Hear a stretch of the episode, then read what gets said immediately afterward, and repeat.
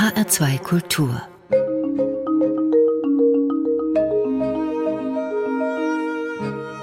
Doppelkopf Heute am Tisch mit Harald Lesch, Gastgeberin ist Regina Oehler. Professor Harald Lesch ist Astrophysiker. Er forscht und lehrt an der Ludwig-Maximilians-Universität München und er hat für seine Arbeit dort wichtige Preise gewonnen. Aber sein Publikum, das ist normalerweise sehr viel größer, als es in den größten Hörsaal der Universität ins Audimax passen würde. Denn Harald Lesch ist auch ein äußerst erfolgreicher Fernsehmoderator, zum Beispiel in der Reihe Leschs Kosmos im ZDF. Letztes Jahr hat er dafür den Deutschen Fernsehpreis gewonnen für Bestes Infotainment und das schon zum zweiten Mal. Und Harald Lesch schreibt sehr erfolgreiche Bücher und macht wunderbare Radiosendungen. Zum Beispiel für den Hessischen Rundfunk in der Reihe Wissenswert. Hallo nach München. Schön, dass Sie sich Zeit Hallo. nehmen. Hallo Frau Oehler, grüß Gott. Für das Doppelkopfgespräch. Ja, Harald Lesch, wir haben Sie für diese Sendung als Klimaengagierter angekündigt. Und ich erinnere mich noch sehr gut an ein Telefonat mit Ihnen, das war vor der Pandemie. Das war in der Zeit, als Fridays for Future so richtig Fahrt aufnahm. Und da sagten Sie, Sie möchten eigentlich alle frei verfügbare Zeit dem Thema Klimawandel widmen. Gab es bei Ihnen auch so was wie einen Kipppunkt, einen Tipping Point, wo Sie das Gefühl hatten, Sie müssten jetzt noch entschiedener, noch energischer als bisher das Klima, den, den Klimawandel zu Ihrem Thema machen? Also am allerdeutlichsten wurde mir das äh, bei mehreren Spaziergängen, ich weiß gar nicht, ob man die noch so nennen darf, durch die Wälder in, in Oberhessen und in Thüringen, wo ich gesehen habe, in welchem katastrophalen Zustand die Wälder sind und wie trocken da alles ist. Und da habe ich echt mit, auch in Gesprächen mit vielen Freunden und Bekannten gemerkt, äh, das kann so nicht bleiben. Das, das muss jetzt wirklich mal, da muss man mehr trommeln, da muss man viel, viel mehr äh, nochmal Aufmerksamkeit erzeugen. Das scheint den Leuten überhaupt nicht klar zu sein. Wahrscheinlich, weil wir nicht oft genug in Wald und Feld unterwegs sind, um zu sehen, wie stark der Klimawandel in Deutschland schon zugeschlagen hat. Und wenn man dann noch ein bisschen über die Grenzen des europäischen Kontinents hinausschaut und schaut einfach nur in, in die Polarregion zum Beispiel, wir haben ja jetzt gerade die Bilder da, die neuen Ergebnisse von der Mosaik-Expedition von der Polarstern. Da, also damals ist es mir ziemlich deutlich geworden, so kann es nicht bleiben und man muss praktisch auf allen Ebenen was tun. Also von der Schule angefangen, eigentlich am besten schon im Kindergarten klarzumachen, Freunde, das was ganz wichtig ist, das können wir so überhaupt nicht lassen. Da müssen wir alle zusammenarbeiten, müssen alle gucken, dass wir das gut hinkriegen. Und vielleicht noch ein anderer Kipppunkt war, dass ich angefangen habe, mich mit Medizinerinnen und Medizinern über die Frage zu diskutieren, wie eigentlich die individuelle Gesundheit durch den Klimawandel äh, gefährdet wird. Also wirklich, was kann man sagen über die Veränderung von Allergien, über die Veränderung von Herz-Kreislauf-Erkrankungen, wenn es dann mal so längere Zeit heiß wird und so weiter. Ich meine, das ist so offensichtlich das Thema, aber wir haben es nie benutzt, äh, um damit Öffentlichkeit äh, aufmerksam zu machen. Und äh, ich erlebe heute, dass ich, wenn ich mit meinem Freund Martin Herrmann äh, unterwegs bin und wir halten einen Vortrag, Martin ist der ähm, Vorsitzende von der Allianz Klimawandel und Gesundheit und wir halten einen Vortrag, ähm, dann sind die Diagramme, die ich zeige über über die Vorgänge in der Atmosphäre und über die Kipppunkte und über Sibirien, Permafrost und so weiter, das ist eine Sache. Aber wenn Martin im weißen Kittel, Arztkittel, vor dem Auditorium steht und vielleicht noch ein Stethoskop anhat, dann erstmal erklärt, es geht hier nicht nur um den Klimawandel, es geht um ihre Gesundheit, ihre. Dann merkt man, da passiert was. Und das sind so, sind so die Momente gewesen, die in den letzten Jahren mich ganz besonders auch nochmal angetrieben haben, da noch weiterzumachen. Ja. Und vielleicht sollte man zur Polarstern-Expedition nochmal sagen, diese verrückten Daten, wie, wie drastisch der, das Eisschild an der Arktis geschmolzen ist. Also halb so groß ja. und halb so dick. Also ja, wirklich beängstigend. Also ja, und äh, die, die, eine Kollegin hat es ja gesagt, also wir, wir haben im, im, tiefsten Winter dort oben Robben gesehen. Das dürfte gar nicht passieren. Normalerweise ist das Eis viel zu dick, als dass die irgendwelche Atemlöcher finden. Aber dass die dann da oben sind, bedeutet, das Eis ist so dünn, dass die da äh, tatsächlich auch Löcher finden zum Atmen, also da durchkommen durchs Eis. Und das, ist, das sind katastrophale Daten, die die da mitbringen. Das ist wirklich das Menetekel an der Wand, wo man sagen muss, also wer jetzt, wer es jetzt nicht verstanden hat, der hat den Schlag nicht gehört. Das sind so Weckrufe und wenn man, wir, wir alle wissen, dass die Sommer in Europa systematisch heißer geworden sind. Wir alle wissen, wir kennen die Bilder vom ausgetrockneten Rhein. Und wir, wir wissen alle, wenn, wenn hier bei uns der Klimawandel schon so stark ist, wie muss das erst dort sein, wo er nach Aussage der Wissenschaftler ja noch viel stärker ist? Und das ist zum Beispiel die arktische Region. Und äh, wenn ich jetzt mal an den Mai denke äh, dieses Jahres, wir hatten Temperaturen in Deutschland um 10 Grad für lange Zeit. Es war richtig kühl. Und in Sibirien waren es 32 Grad am gleichen Tag.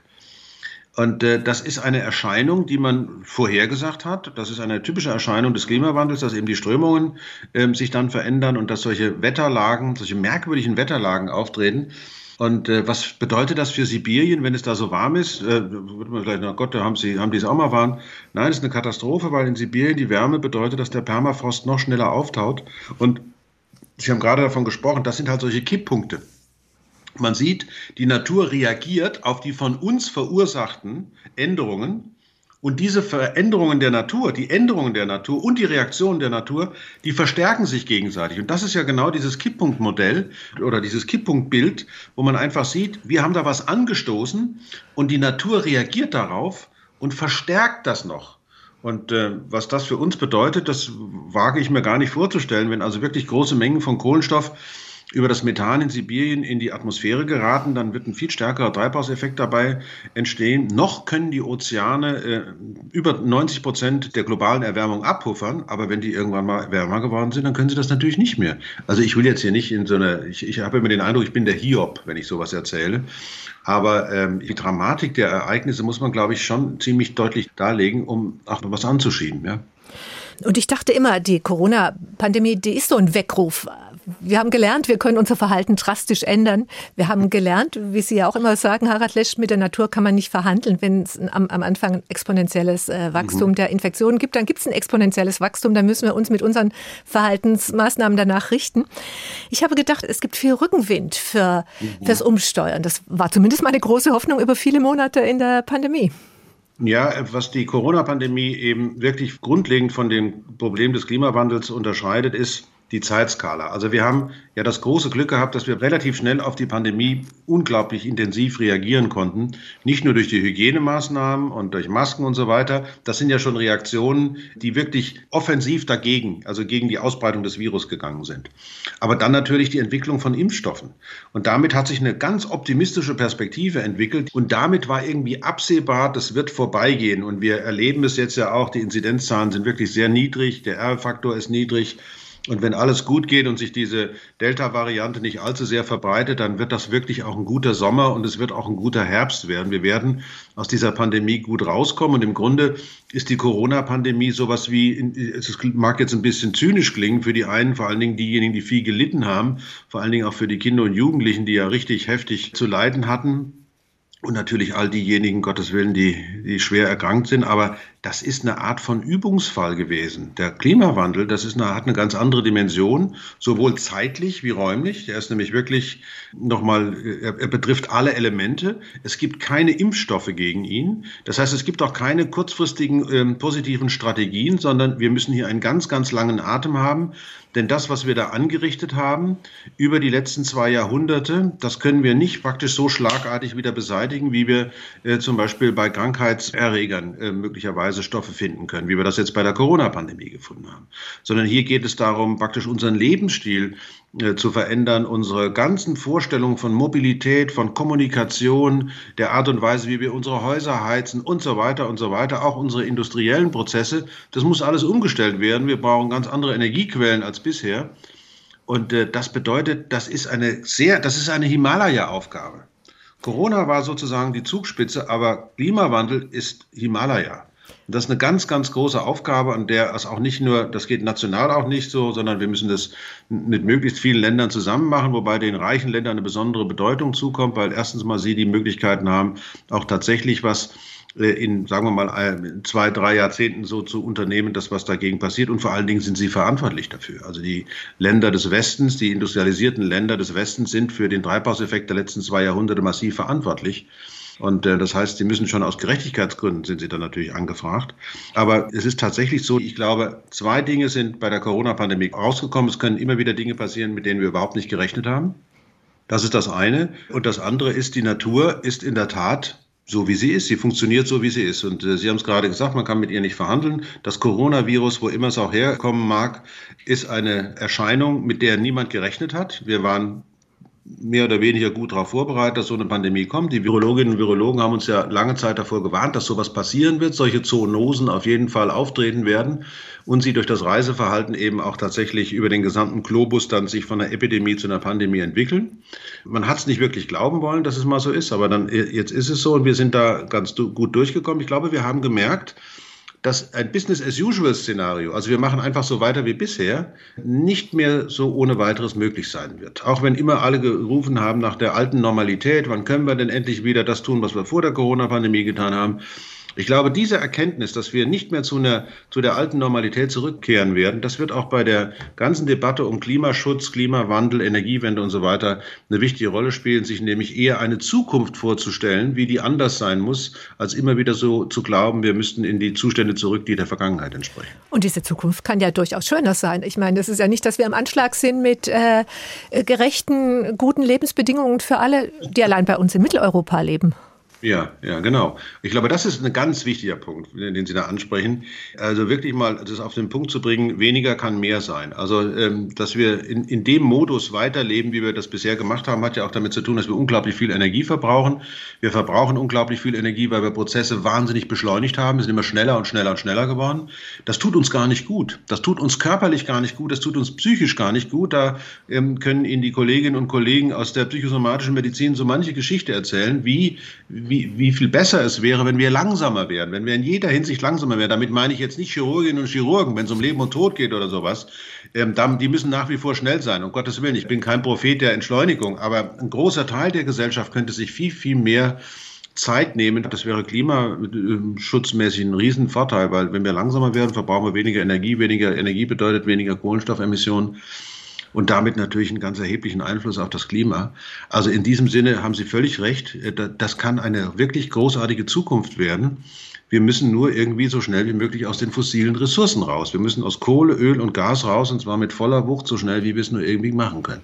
Genau, ich glaube, das ist einfach das Problem. Also wir müssen mit dieser Himalaya-Expedition schleunigst starten oder wir genau, ähm, hätten genau. schon längst starten müssen. Aber wenn wir es noch nicht haben, dann müssen wir jetzt ganz, ganz rasch die Vorbereitungen also machen. Meine, das Interessante ist, dass ein paar Gruppen ja schon unterwegs sind. Es ist ja nicht so, dass in Deutschland oder auch in Europa die Erneuerbaren nicht schon, schon angefangen haben. Wir sind jetzt bei der Stromproduktion in Europa, in, in Deutschland ja schon auf einem ganz guten Weg. Ich glaube, wir sind jetzt bei 46 oder 47 Prozent. Aber das ist eben nur Strom. Wenn wir die gesamte Energie, die wir in Deutschland verbrauchen, äh, uns anschauen, dann sind wir bei den Erneuerbaren vielleicht bei 17 oder 18 Prozent. Das heißt, 80 Prozent der Gesamtenergie in Deutschland muss, wird nach wie vor von nicht erneuerbaren Energiequellen gespeist. Wir stehen also vor der Riesenaufgabe einer technologischen Transformation gewaltigen Ausmaßes mit ungeheuren, mit ungeheuren Chancen auch für neue Berufe, die dringend äh, gebraucht werden, auch für, für, für Arbeitsplätze noch und nöcher. Also wirkliche Fachkräfte auf allen Ebenen, und zwar insbesondere auch am Handwerk, nämlich irgendjemand muss diese Anlagen bauen, muss sie betreiben, muss sie reparieren können. Es geht hier also gar nicht darum, jetzt immer nur danach zu brüllen, ihr müsst alle irgendwie ähm, Ingenieurinnen und Ingenieure werden, im Gegenteil, sondern wir brauchen vor allen Dingen Menschen, die in der Lage sind, dieses, diese neue Infrastruktur, die wir da haben, erstmal zu bauen und zu betreiben. Das heißt, da kann ich alle nur ermuntern, ihren Kindern auch mal mitzuteilen, es gibt die Möglichkeit, über Handwerk äh, was richtig Tolles zu tun. Gerade kann ich auch nur sagen, der Fridays for Future Bewegung, wenn ich gefragt werde, was kann ich denn machen gegen den Klimawandel? Wer Technikerin, ja? Und sieht zu, dass die Windräder funktionieren und sieht zu, dass die Photovoltaikanlagen auf die Dächer gebaut werden und so weiter und so weiter. Das da, da erlebe ich immer mal wieder eine große Überraschung bei manchen, weil alle denken immer, es geht irgendwie mit äh, Essensveränderungen, das ist ja alles ganz schön, aber die ganz großen Räder bei der Energiewende sind eben die, ist der Aufbau der erneuerbaren Energien. Und ähm, da sind wir, da sind wir viel zu langsam. Die ersten Expeditionen ins Himalaya-Gebirge, diese Herausforderungen sind zwar losgezogen, aber der ganz große Dreck, der wartet noch. Ähm, und da sind wir noch gar nicht so weit, wie wir eigentlich sein müssten und auch sein könnten, wenn wir ganz ehrlich sind. Denn der Ausstieg aus Kernenergie und aus Kohle, äh, der ist eigentlich viel zu langsam gewesen. Da hätte man viel mehr von Deutschland verlangen können. Und Sie, Harald Lesch, machen dazu auch wirklich Grundlagenarbeit, denn Sie machen nicht nur viele Sendungen zum Thema, Sie sind nicht nur immer wieder Festredner auf großen Podien der Fachgesellschaften, jetzt zum Beispiel bei der Jahresversammlung der Max-Planck-Gesellschaft. Sie gehen auch in Schulen und zwar zusammen mit Ihrer Frau, der Astrophysikerin Dr. Cecilia Scorza. Haben Sie einen Koffer für Schülerinnen und Schüler gepackt?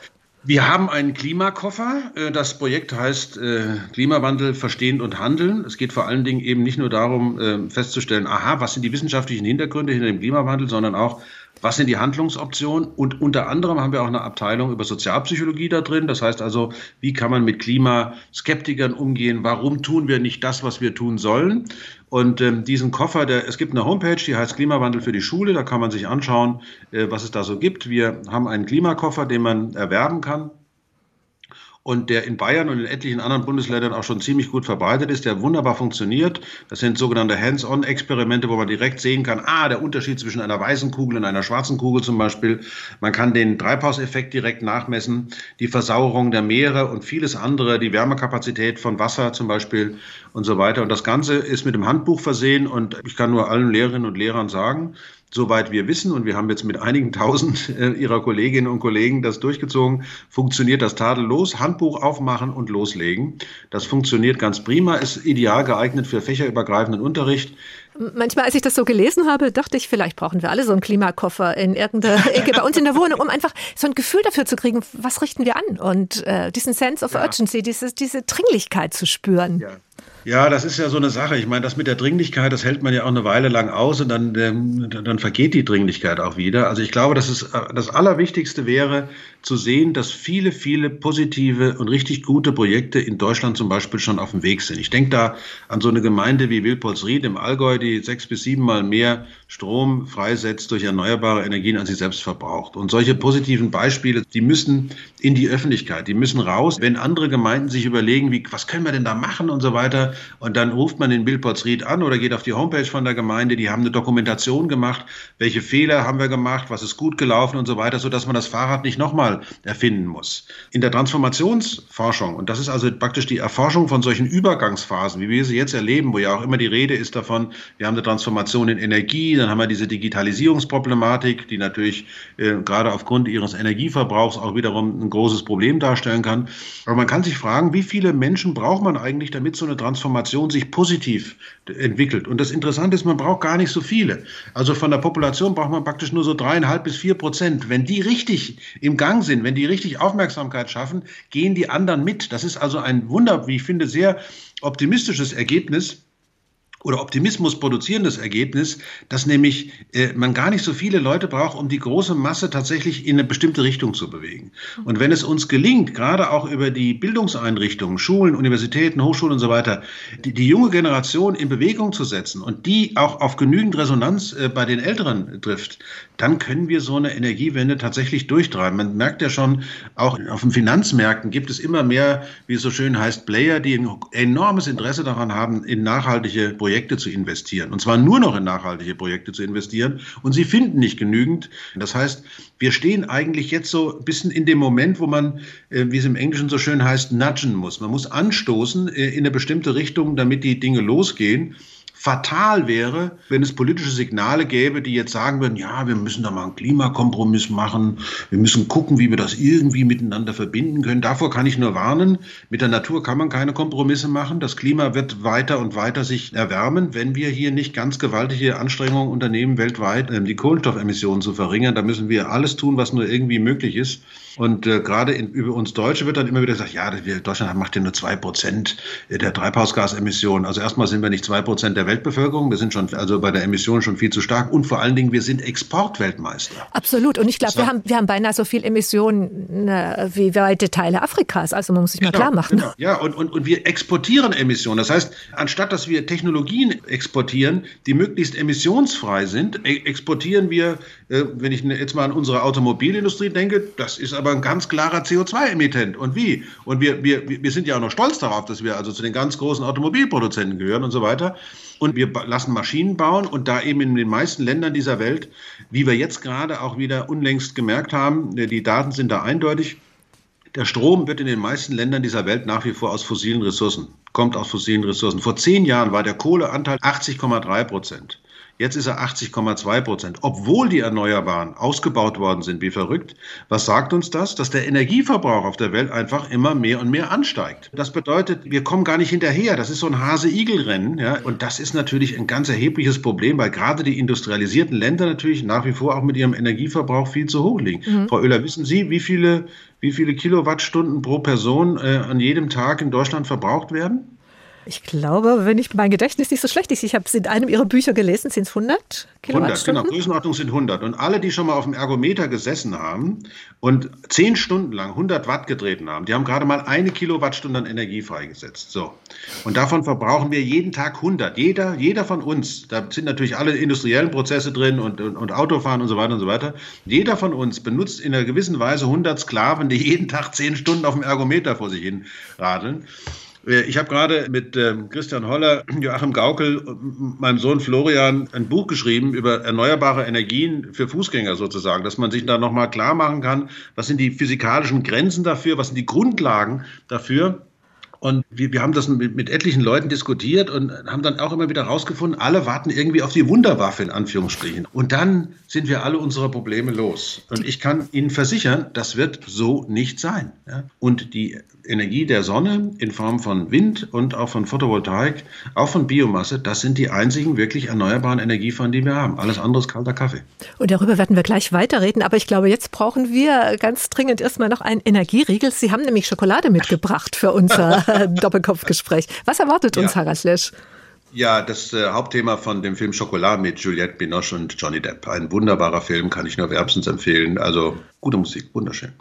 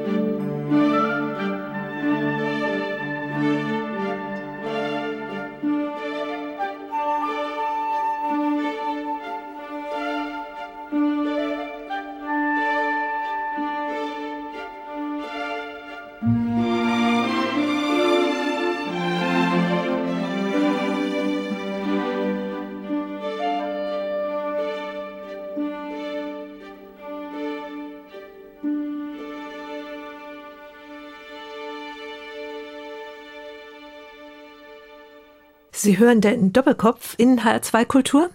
Heute mit dem Astrophysiker, Autor und Fernsehmoderator Harald Lesch, der dazu auch noch Naturphilosoph ist. Er lehrt Naturphilosophie an der Hochschule für Philosophie München. Gastgeberin ist Regina Oehler.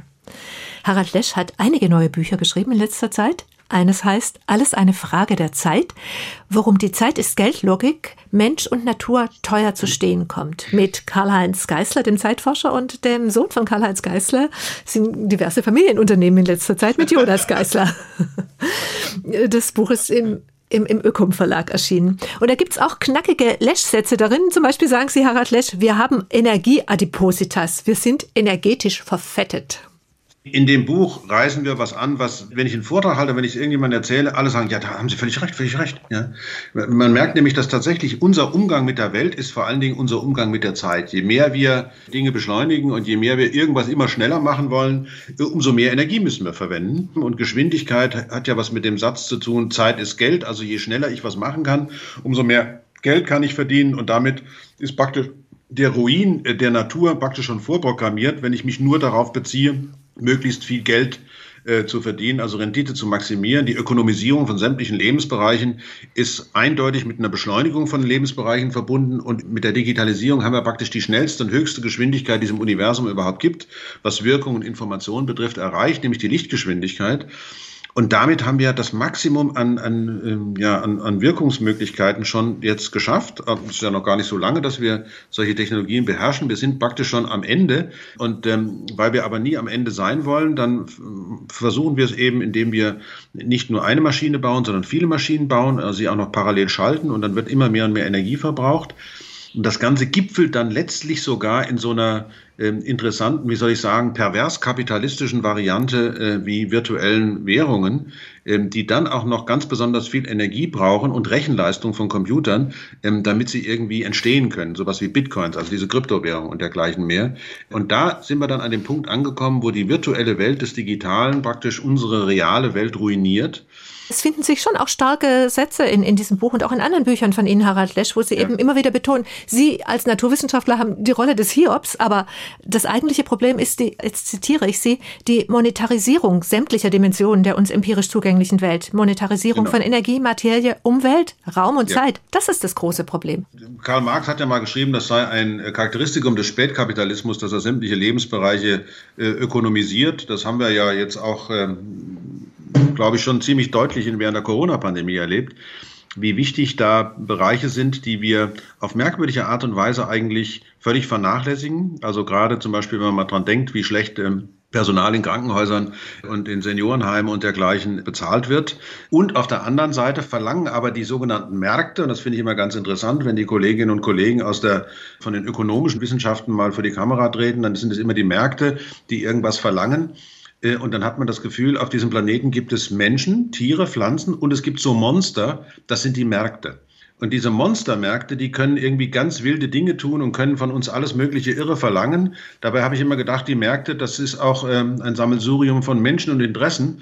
Und dass das alles so total abstrakt benutzt wird, heißt einfach, dass wir schon fast kapituliert haben vor diesem Diktat der Ökonomie und uns gar nichts mehr anderes vorstellen können. Und in dem Zusammenhang sind eben solche Transformationsphasen, wie wir sie jetzt erleben. Die sind ganz wichtig, um vielleicht nochmal zu sagen, okay, wollen wir denn einfach so weitermachen? Oder könnte man sich nicht vielleicht auch eine Postwachstumsökonomie überlegen, die nach ganz anderen Regularien arbeitet und in der andere Dinge wachsen. Ähm, statt dem Bruttosozialprodukt könnten wir uns vielleicht noch, noch eine ganz andere Mischung von wichtigen Lebensqualitäten denken, die für unser Leben viel wichtiger sind, als immer nur danach zu schauen, dass ein bestimmter Warenkorb auf der einen Seite uns die Preisentwicklung angibt und auf der anderen Seite die Menge der produzierten Dienstleistungen und Produkte. Vielleicht gibt es noch eine ganz andere Form von äh, Parametern. Ich sage es mal ganz naiv. Es sind mehr Gedichte geschrieben worden und es wurde mehr gelacht in diesem Jahr. Ja, stell, stellen Sie sich mal vor, man würde sowas messen, also man würde irgendwie sagen, ja, ich hatte das Gefühl in diesem Jahr, ich fühle mich wohler. So. Und auf der anderen Seite aber äh, wir mit einem unglaublichen Beschleunigungstempo bedroht werden, jetzt noch mehr denn je, denn die neuesten Entwicklungen auf dem Gebiet der Algorithmen, also der Computerprogramme, und dann wird ja gerne von dem Wort künstliche Intelligenz wird ja gesprochen, wobei ich mich immer halb kaputt lache. Was soll denn da intelligent sein? Aber wir haben es nun mal. Äh, Mustererkennung, Mustererkennung, Maschinenlernen sind nicht genau, so nette genau. Begriffe. Ähm, natürlich haben diese Digitalisierungsverfahren große Vorteile, wenn es um spezielle Fälle geht. Also gerade in der Medizin hat es eine ganz große Entwicklung gegeben. Aber auf der anderen Seite gibt es eben nicht nur die, wie soll man sagen, die Chancen, die dahinter stecken, sondern es gibt auch große Gefahren, wenn es uns nicht gelingt, als Gesellschaft zum Beispiel solche Entwicklungen einzuhegen, mhm. also zu regulieren. Und es frisst auch weiter Energie. Also sie bringt dann auch oh ja. das Beispiel dieses Internet der Dinge. Äh, das ja. wird eine ganz energieintensive Angelegenheit. Also es ist so, dass der wissenschaftliche Beirat der Bundesregierung hat dazu ein grandioses Gutachten geschrieben. Ich kenne da einige Kolleginnen und Kollegen, die da drin sind. Da muss ich wirklich meinen Hut davor abziehen. Das ist eine ziemliche Arbeit gewesen.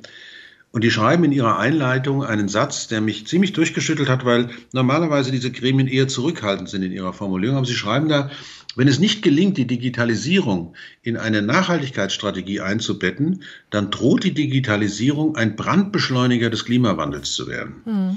Und das sind schon sehr drastische Worte von Expertinnen und Experten, die sich intensiv mit der Frage beschäftigen, wie gehen wir jetzt damit um, dass immer mehr digitale Endgeräte da sind, die alle elektrische Energie verbrauchen und wie wollen wir dann gleichzeitig die Pariser Klimaschutzziele erreichen? Denn wir müssen eigentlich, und davon haben wir noch gar nicht gesprochen, wir, wir müssten eigentlich die größte Energiequelle anzapfen, die wir haben. Wir müssten Energie sparen. Und das Energiesparen, die Energiesparnotwendigkeit, um die Pariser Klimaziele zu erreichen, die sind enorm. Also da müsste in Deutschland wirklich jeder ganz gewaltig mit, der, mit dem Energieverbrauch runter. Und die Vorstellung, wir haben immer mehr und mehr elektrische Geräte in unseren Haushalten, in den Betrieben und so weiter und so weiter, und dann würden wir trotzdem weniger Energie verbrauchen. Die halte ich als Physiker jetzt zu, zumindest nicht so für leicht verständlich. Das müsste mir noch mal jemand erklären, wie das gehen soll. Ja. Die Energiequelle Energiesparen, die betonen Sie immer wieder, Harald Lesch. Und ich glaube, man ja. kann die auch nicht oft genug betonen. Wir haben vorher über die Energiesklaven, deren wir uns ganz selbstverständlich bedienen, geredet. Hans-Peter Dürr, Ihr Physikkollege und Träger des Alternativen Nobelpreises, der hatte sich ja ganz intensiv auch mit diesem Konzept Energiesklaven auseinandergesetzt und uns immer wieder mit Bildern klargemacht, wie viel Energiesklaven wir hier ganz selbstverständlich nehmen und wie komfortabel wir alle auf der Welt leben könnten, wenn wir ein paar weniger Sklaven hätten. Es ist mir im Gedächtnis geblieben. Er sagt, jeder könnte sich den Lebensstandard auf dieser Welt mit diesen vielen Milliarden Menschen, den Lebensstandard erlauben wie in der Schweiz in den 50er Jahren. Mhm. Was ja nun mhm. wirklich ja. kein, keine Horrorvorstellung ist, die Schweiz ja, der 50er ja, Jahre. Ja, genau. ja, das ist, also ich glaube, dessen, dessen muss man sich wirklich auch klar sein. Hans-Peter Dürr hat das ja ähm, schon vor, vor etlichen Jahrzehnten äh, angebracht. Und es ist, es ist nicht so, dass wir hier einer, einer Apokalypse entgegenlaufen. Wir können das verhindern. Wir haben alle Möglichkeiten, das zu verhindern, heute mehr denn je. Und es wäre natürlich tatsächlich großartig, wenn jeder von uns daran arbeiten würde, Energie äh, zu sparen. Aber die Rahmenbedingungen dafür müssen stimmen. Es darf nicht so sein, dass es sozusagen eine Graswurzelbewegung gibt, die alleine da vor sich hin sich bewegt, sondern die politischen Rahmenbedingungen müssen so sein, dass das ökologisch Sinnvolle immer belohnt wird und das ökologisch Sinnlose sozusagen äh, aus der Anonymität heraustretend beantragt werden muss. Ich will mal ein Beispiel nennen. Äh, es wäre doch großartig, wenn man in den Supermarkt kommt äh, und man würde also von vornherein das ökologisch sinnvolle Produkt vor sich liegen haben. Man kann das andere auch kaufen, nur dann muss man eben das Personal fragen, können Sie mir mal den Schrank aufmachen, ich möchte das haben, was da in dem Schrank drin ist. Im Giftschrank. Ja, genau. Oder äh, auf, auf dem Ticket, äh, ein Flugticket ist eben eingepreist, ganz fest, ein bestimmter CO2-Betrag, sodass das automatisch auch an die entsprechenden Kompensationsunternehmen äh, dann ähm, weitergereicht wird. Aber stellen Sie sich mal vor, man könnte sich tatsächlich auch dafür entscheiden, das nicht zu bezahlen. Aber dazu müsste man Adresse und Namen angeben. Das heißt, man muss aus der Anonymität heraus, um das ökologisch Sinnlosere zu tun. Und ich glaube, das, ist ganz, das sind solche Nudging-Verfahren, die einfach dazu führen, dass die Leute darauf hingewiesen werden in Einzelaktionen. Wir geben dir die Möglichkeit, dass du dich gar nicht entscheiden musst und, und lassen dich das ökologisch Sinnvolle machen. Also das ist praktisch der Default, das, was immer da ist. Und wenn du aber das anders haben willst, bitteschön, kannst du haben, aber dann musst du auch deinen Namen, deine Adresse angeben. Also momentan ist es ja genau umgekehrt. Bei vielen Aktionen muss man sich ja erstmal erkundigen, wo kann ich denn hier das ökologisch Sinnvolle tun. Man muss sich also praktisch aktiv darum bemühen. Und eine gute Rahmenbedingung wäre von vornherein, wenn alle Maßnahmen, auf die wir äh, rekurrieren, natürlich solche sind, die nachhaltig sind und die möglichst wenig CO2-Emissionen haben. Ganz mhm. klar. Und das muss automatisch so sein, sodass sich der Verbraucher, die Verbraucherin gar nicht entscheiden muss und das meine ich unter politischen Rahmenbedingungen. Das muss die Politik per Gesetz und Verordnung eben so hinkriegen, dass wir uns automatisch richtig verhalten können. Jetzt haben wir Wahlen in Deutschland im Herbst. Im Vorgespräch haben Sie gesagt, Harald Lesch, wenn man gewählt werden will, kann man nicht die Wahrheit sagen. ja, man darf auf jeden Fall nicht die volle Wahrheit sagen, weil die Wählerinnen und die Wähler sind jetzt doch schon ein bisschen arg angeschlagen. Also ich habe zumindest den Eindruck, dass die, die volle Wahrheit, wenn es um solche Sachinhalte geht, wie zum Beispiel Klimawandel, auch bei der Corona-Pandemie letzten Endes, dass viele Leute nicht wirklich das akzeptieren, dass die Faktensituation eher so behandelt wird, wie als ah, da kann man doch diskutieren. Äh, ich habe es ja vorhin schon mal, Sie haben es ja vorhin schon mal gesagt, man kann mit der Natur nicht verhandeln. Aber wir sind es eigentlich gewohnt, wenn es um Gesetzlichkeiten geht, da kann man doch irgendwelche Kompromisse machen und äh, da gibt es doch Möglichkeiten, äh, dit für dat Geschäfte und so weiter. Und wenn man dann eben von Tatsachen spricht und äh, die natürlichen Vorgänge sind eben Tatsachen und keine Interpretationsergebnisse, dann ist das für viele Leute eine echte Herausforderung, weil damit so eine Art von absolutem äh, Erkenntnisanspruch natürlich verbunden ist. Und dieser absolute Erkenntnisanspruch, der ist für viele gar nicht auszuhalten. Das kann doch nicht wahr sein, dass das so ist. Das ist ein bisschen so wie bei einer Diagnose von einer schweren Krankheit, dass die Patienten das erstmal gar nicht wahrhaben wollen. Das kann nicht, also ich bin ja nicht davon betroffen, zweite Meinung und so weiter. Und ich glaube, dass wir immer noch in der Phase sind, wo wir uns gerne noch eine zweite Meinung einholen. Und wenn uns jemand sagt, du, es ist gar nicht so schlimm, äh, wir müssen nicht operieren, wir können das mit Globuli behandeln, ähm, dann nehmen wir erstmal die Globuli-Variante. Obwohl wir irgendwie innen, innen drin schon längst wissen, wir werden um eine Operation mhm. nicht drum rumkommen. Es ist doch viel ernster.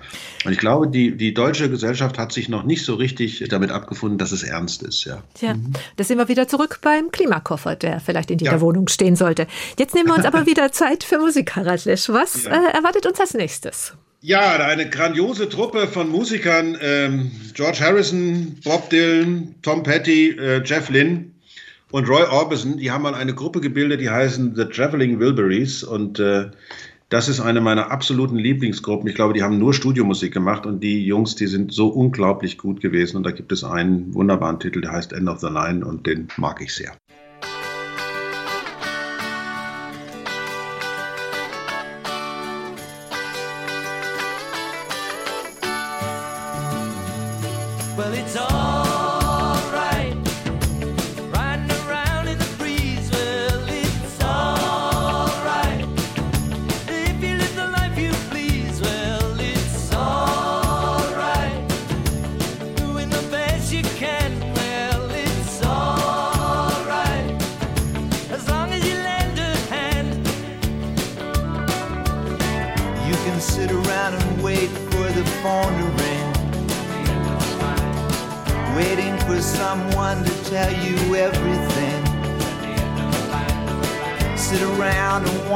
what tomorrow will bring.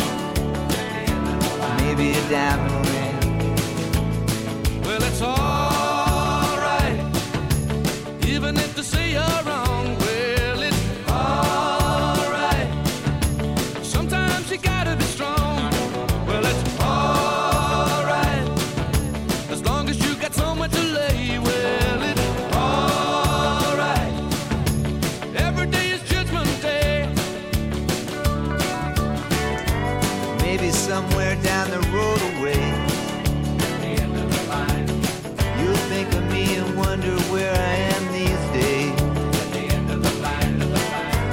somewhere down the road when somebody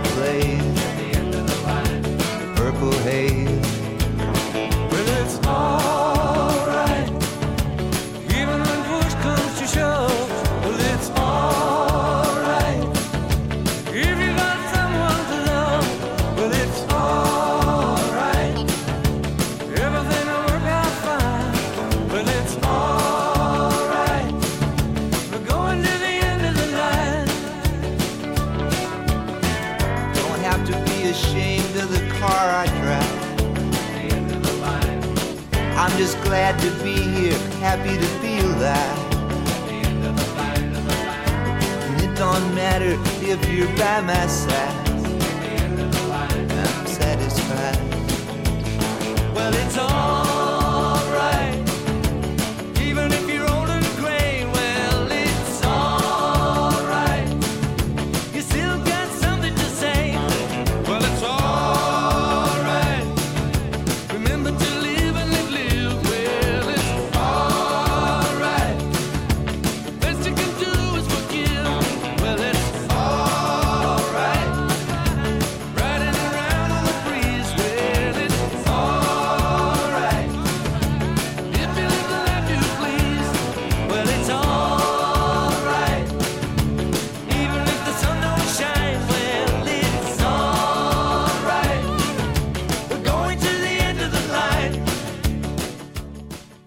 Zu Gast im Doppelkopf in HR2 Kultur ist heute der Astrophysiker und Philosoph Professor Harald Lesch, Klimaengagierter.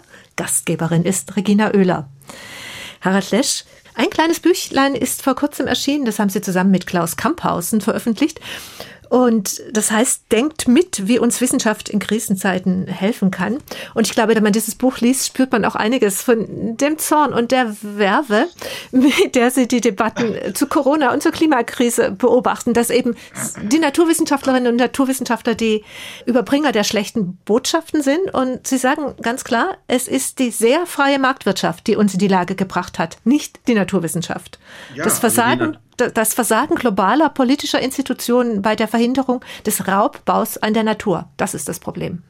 Ja, Schreiben also ich Sie. meine, ja, in der Tat ist es so, dass gerade diese technische Umsetzung, die technologische Umsetzung von Grundlagenforschung sich natürlich in der ökonomischen Variante ganz besonders schlimm ausbreitet, wenn überhaupt nicht drüber nachgedacht wird, was bedeutet eigentlich die Veränderung der Rahmenbedingungen? Ich kann im Labor, also in einem wissenschaftlichen Institut, mache ich ein Experiment und ich stelle ein Phänomen fest. Wunderbar. Ja, dann kann ich alles noch kontrollieren. Ich habe sämtliche Rahmenbedingungen unter Kontrolle. Und dann bringe ich das Ding in den ökonomischen Bereich. Das heißt, da kann ich schon nicht mehr kontrollieren. Und ganz besonders schlimm wird es eben, wenn es globalisiert Verwendung findet. Also wo wir hier appellieren, ist eben ein neues Gespräch zwischen Geistes-, Sozialwissenschaften auf der einen Seite und Naturwissenschaften, wo es um die Folgen unserer Handlungen geht. Nämlich, dass man viel stärker darauf hinausgehen muss, sich mal zu überlegen, wenn eine bestimmte Entwicklung da ist, jetzt stellen wir uns mal vor, das wird global auf einmal Verwendung finden. Was bedeutet denn das für Ressourcen? Was bedeutet denn das, welche Mengen an Rohstoffen wir da verwenden müssen und so weiter? Und dass man eben tatsächlich sich überlegen muss,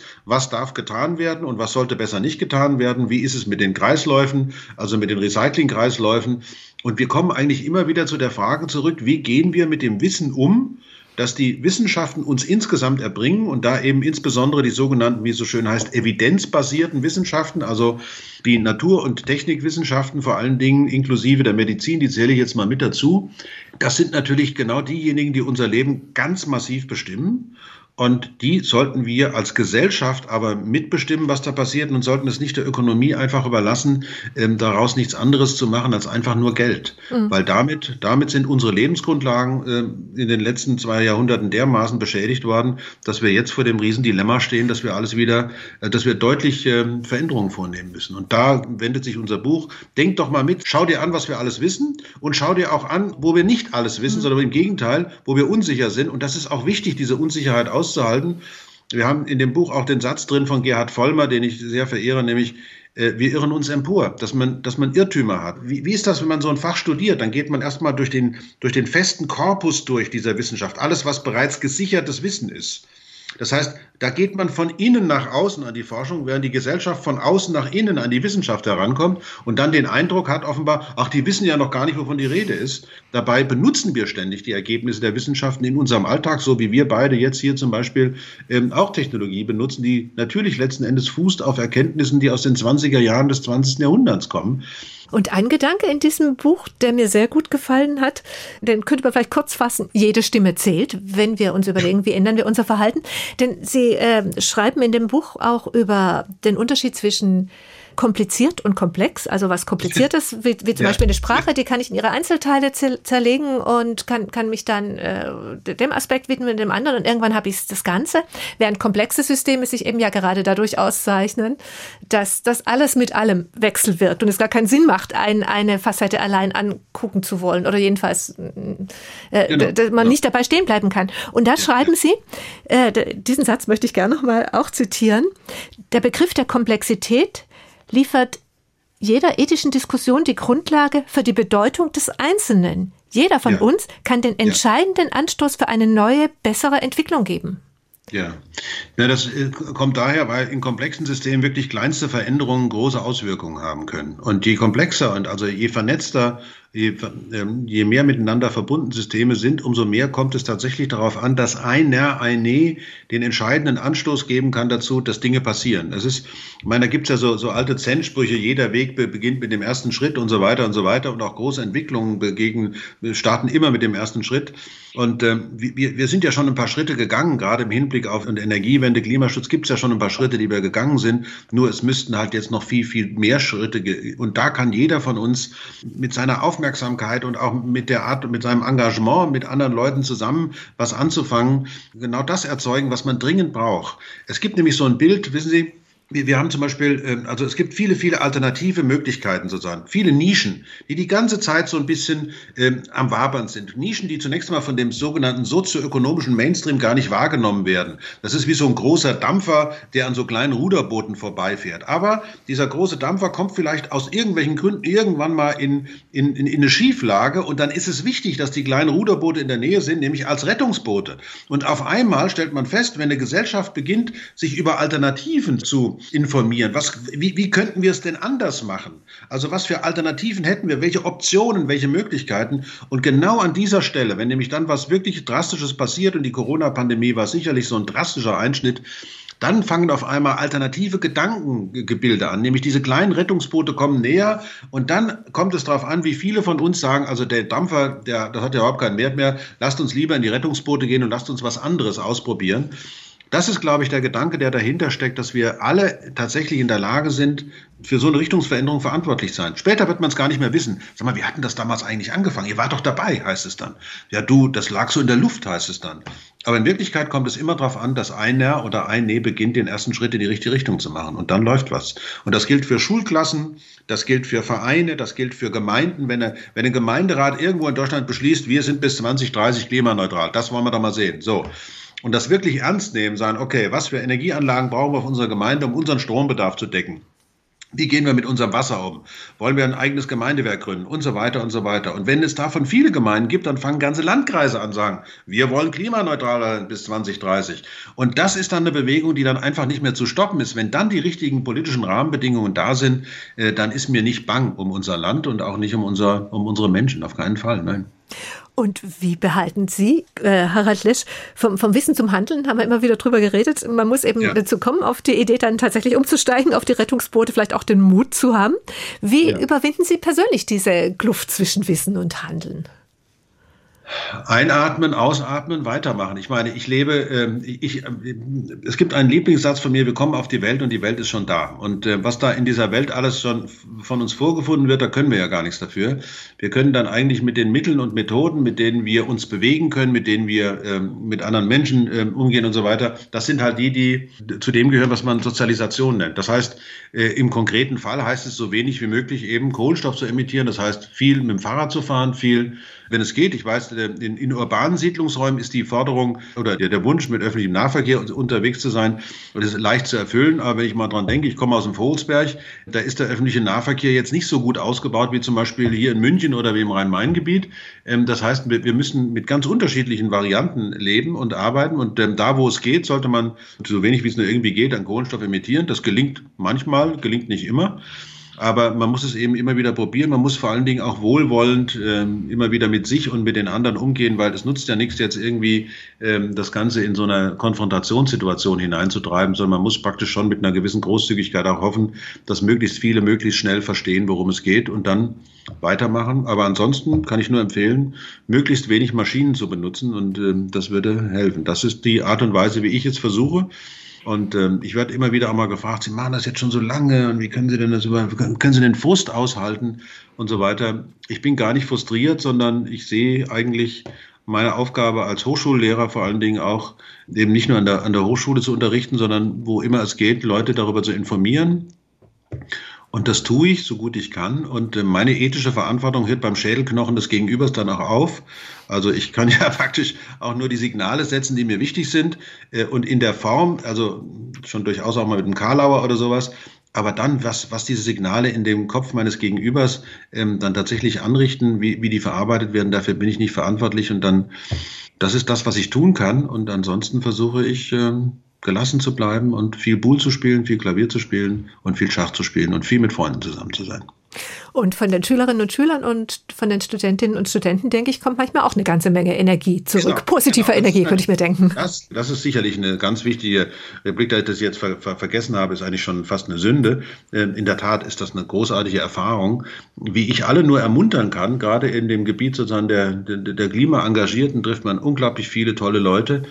Und ähm, das macht die Sache, ich würde jetzt nicht sagen vergnüglich, aber es macht sie zu einer, zu einer guten Sache, zu einer freundlichen ähm, Sache, wo richtig viel Freude dabei ist und ähm, wo auch gefeiert wird, wenn dann mal ein Ziel erreicht wird. Das kann ich sowieso nur allen empfehlen. Das haben wir auch in dem Zeitbuch angesprochen, wie wichtig Rituale sind wie wichtig es ist, dass Dinge abgeschlossen werden, um dann wieder was Neues anzufangen, so dass man nicht in so einem grauen Zeitbrei versinkt, der dann eigentlich auch nur Energie kostet, sondern dass man immer wieder mal sagt, so jetzt ist Feierabend. Das heißt, da setzt man sich mal hin und äh, feiert das am Abend, was man am Tag gemacht hat. Und das ist, glaube ich, ganz wichtig, dass Gruppen sich dann auch bilden, sich wahrnehmen als Gruppe und sich auch gegenseitig mal auf die Schulter klopfen, sagen, Mensch, dass wir das hingekriegt haben. Das ist aber gut. Und ich fände es natürlich großartig, wenn irgendwann die Europäerinnen und Europäer wirklich abends da sitzen in Europa und ähm, sich gegenseitig auf die Schulter klopfen und sagen, Mensch, das mit der Energiewende, das haben wir hingekriegt. Großartig. Und vielleicht äh, hören Sie dann dazu von Fleetwood Mac Sarah. Warum? das wäre wunderbar. Sarah ist ein so wunderbares Lied. Das ist für sozusagen für die Happy Hour Stimmung abends ist es ideal. Ja, genau so ist es. Und das ist die Schlussmusik, die Sie ausgesucht haben für das Ende unseres HR2 Doppelkopfs, Harald Lesch. Ja. Ganz, ganz herzlichen Dank für dieses Gespräch. War mir ein Vergnügen. Alles Gute. Als Gastgeberin verabschiedet sich Regina Oehler.